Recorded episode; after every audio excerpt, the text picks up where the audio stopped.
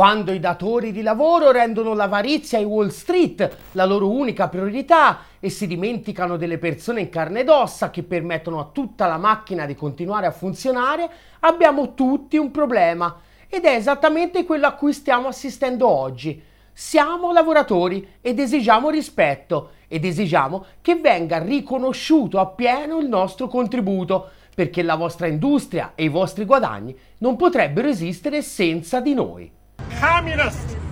Communist! Proprio mentre la propaganda in ogni angolo del pianeta decreta la morte della lotta di classe, Marx sbarca laddove non era mai riuscito a mettere piede. A pronunciare queste accorate parole, infatti, non è un vecchio residuo del laburismo novecentesco, ma niente po' di meno che... Esatto, proprio lei, la Tata uno dei personaggi dell'industria dell'intrattenimento a stelle strisce più amato da tutti gli ottoliner. Fran Dasher, infatti, dopo aver interpretato per ben 146 immortali episodi l'immagine stessa della svampitezza, da qualche anno ha cambiato pelle e dal 2019 guida il SAG-AFTRA, il potente sindacato USA, a cui sono iscritti oltre 160.000 tra attori, annunciatori, giornalisti televisivi, ballerini, disc jockey, giornalisti, redattori di notizie, conduttori di programmi, stuntman, doppiatori e altri professionisti dei media e che da venerdì scorso hanno aderito in massa al più grande sciopero del settore di tutti i tempi. Marx è arrivato a Hollywood e la Tata è il suo profeta?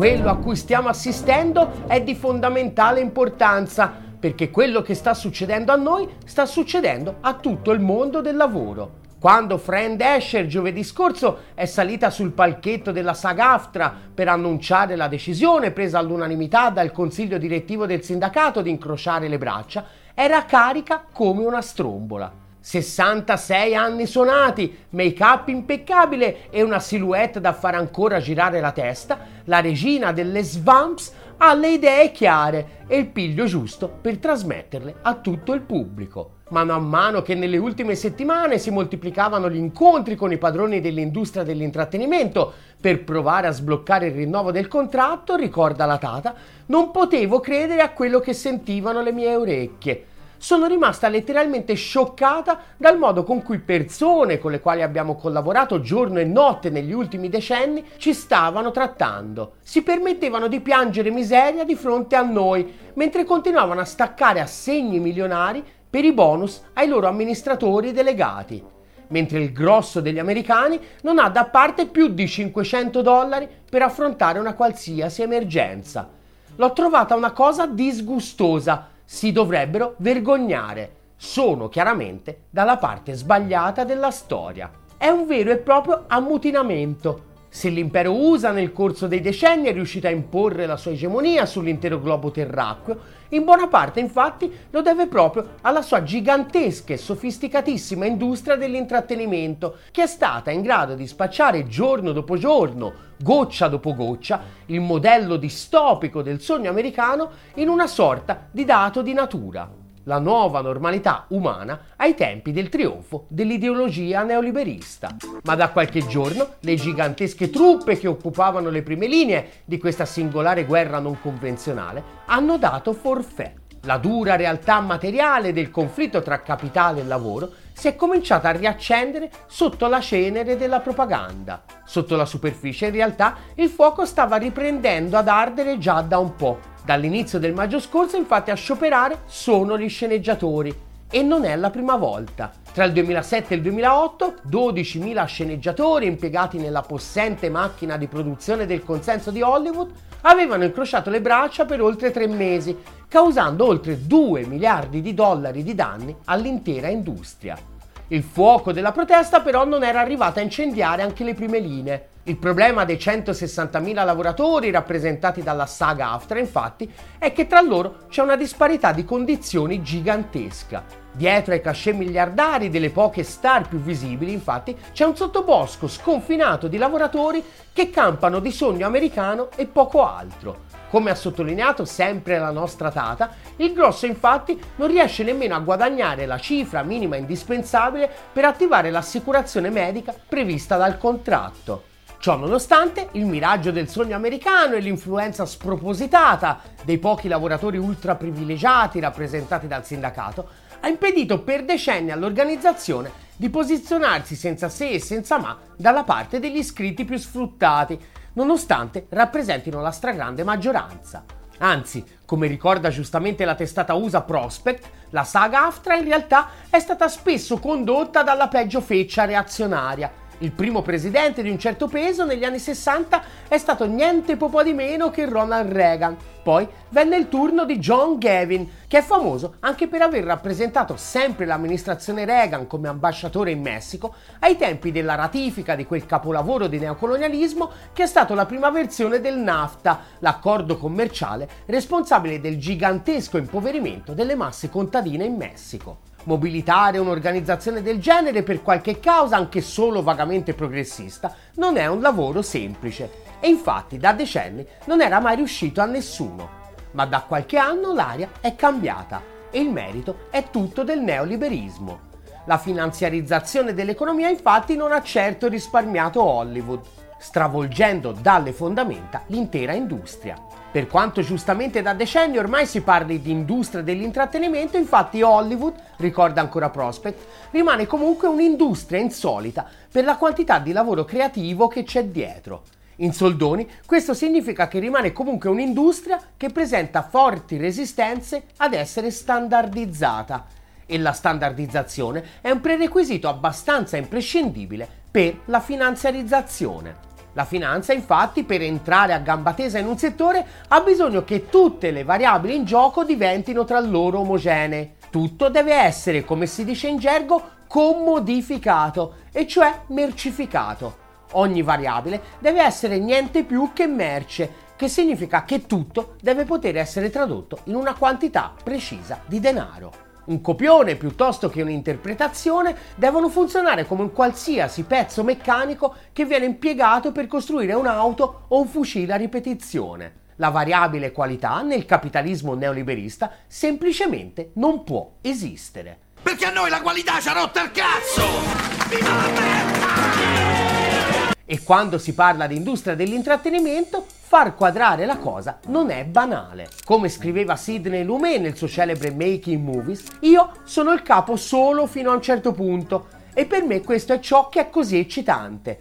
In realtà sono a capo di una comunità di cui ho un disperato bisogno e che ha altrettanto bisogno di me. Ecco dove sta la gioia, nell'esperienza condivisa. Chiunque in quella comunità può aiutarmi o farmi del male per questo motivo è fondamentale avere i migliori creativi in ogni reparto, persone che possono sfidarti a lavorare al meglio, non nell'ostilità, ma nella ricerca della verità. Per tirare fuori prodotti culturali di qualità bisogna mantenere in vita una marea gigantesca di ingranaggi che non possono essere ridotti a mera merce. E questo è qualcosa che esula proprio alla base dal modo di ragionare dei grandi manager del capitalismo neoliberista che infatti stanno definitivamente rompendo la macchina.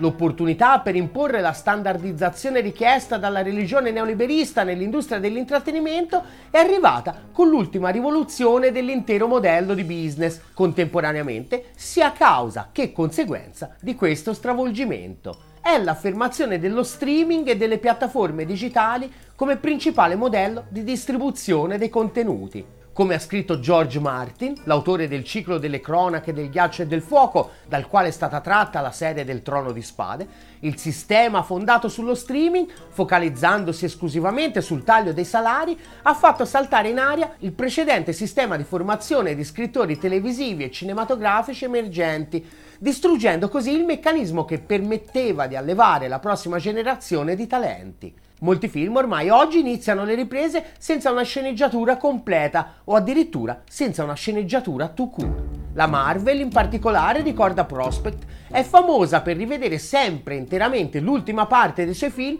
solo poche settimane prima della premiere, motivo per cui i suoi film risultano sempre più terribili nell'ultima mezz'ora. Il rapido declino delle capacità dell'industria di innovare è plasticamente dimostrato da un altro dato macroscopico. Nel 2000, scrive sempre Prospect, erano sequel, prequel, spin-off, remake e altri tentativi vari di sfruttare l'universo cinematografico creato precedentemente circa un quarto dei film a maggiore incasso.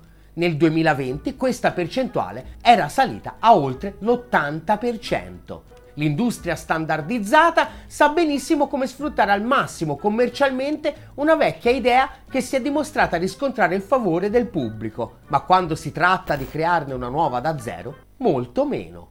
Ora, cosa c'entra tutta questa svisionata quasi filosofica con lo sciopero a oltranza indetto dai lavoratori dell'industria dell'intrattenimento? Beh, c'entra in due modi.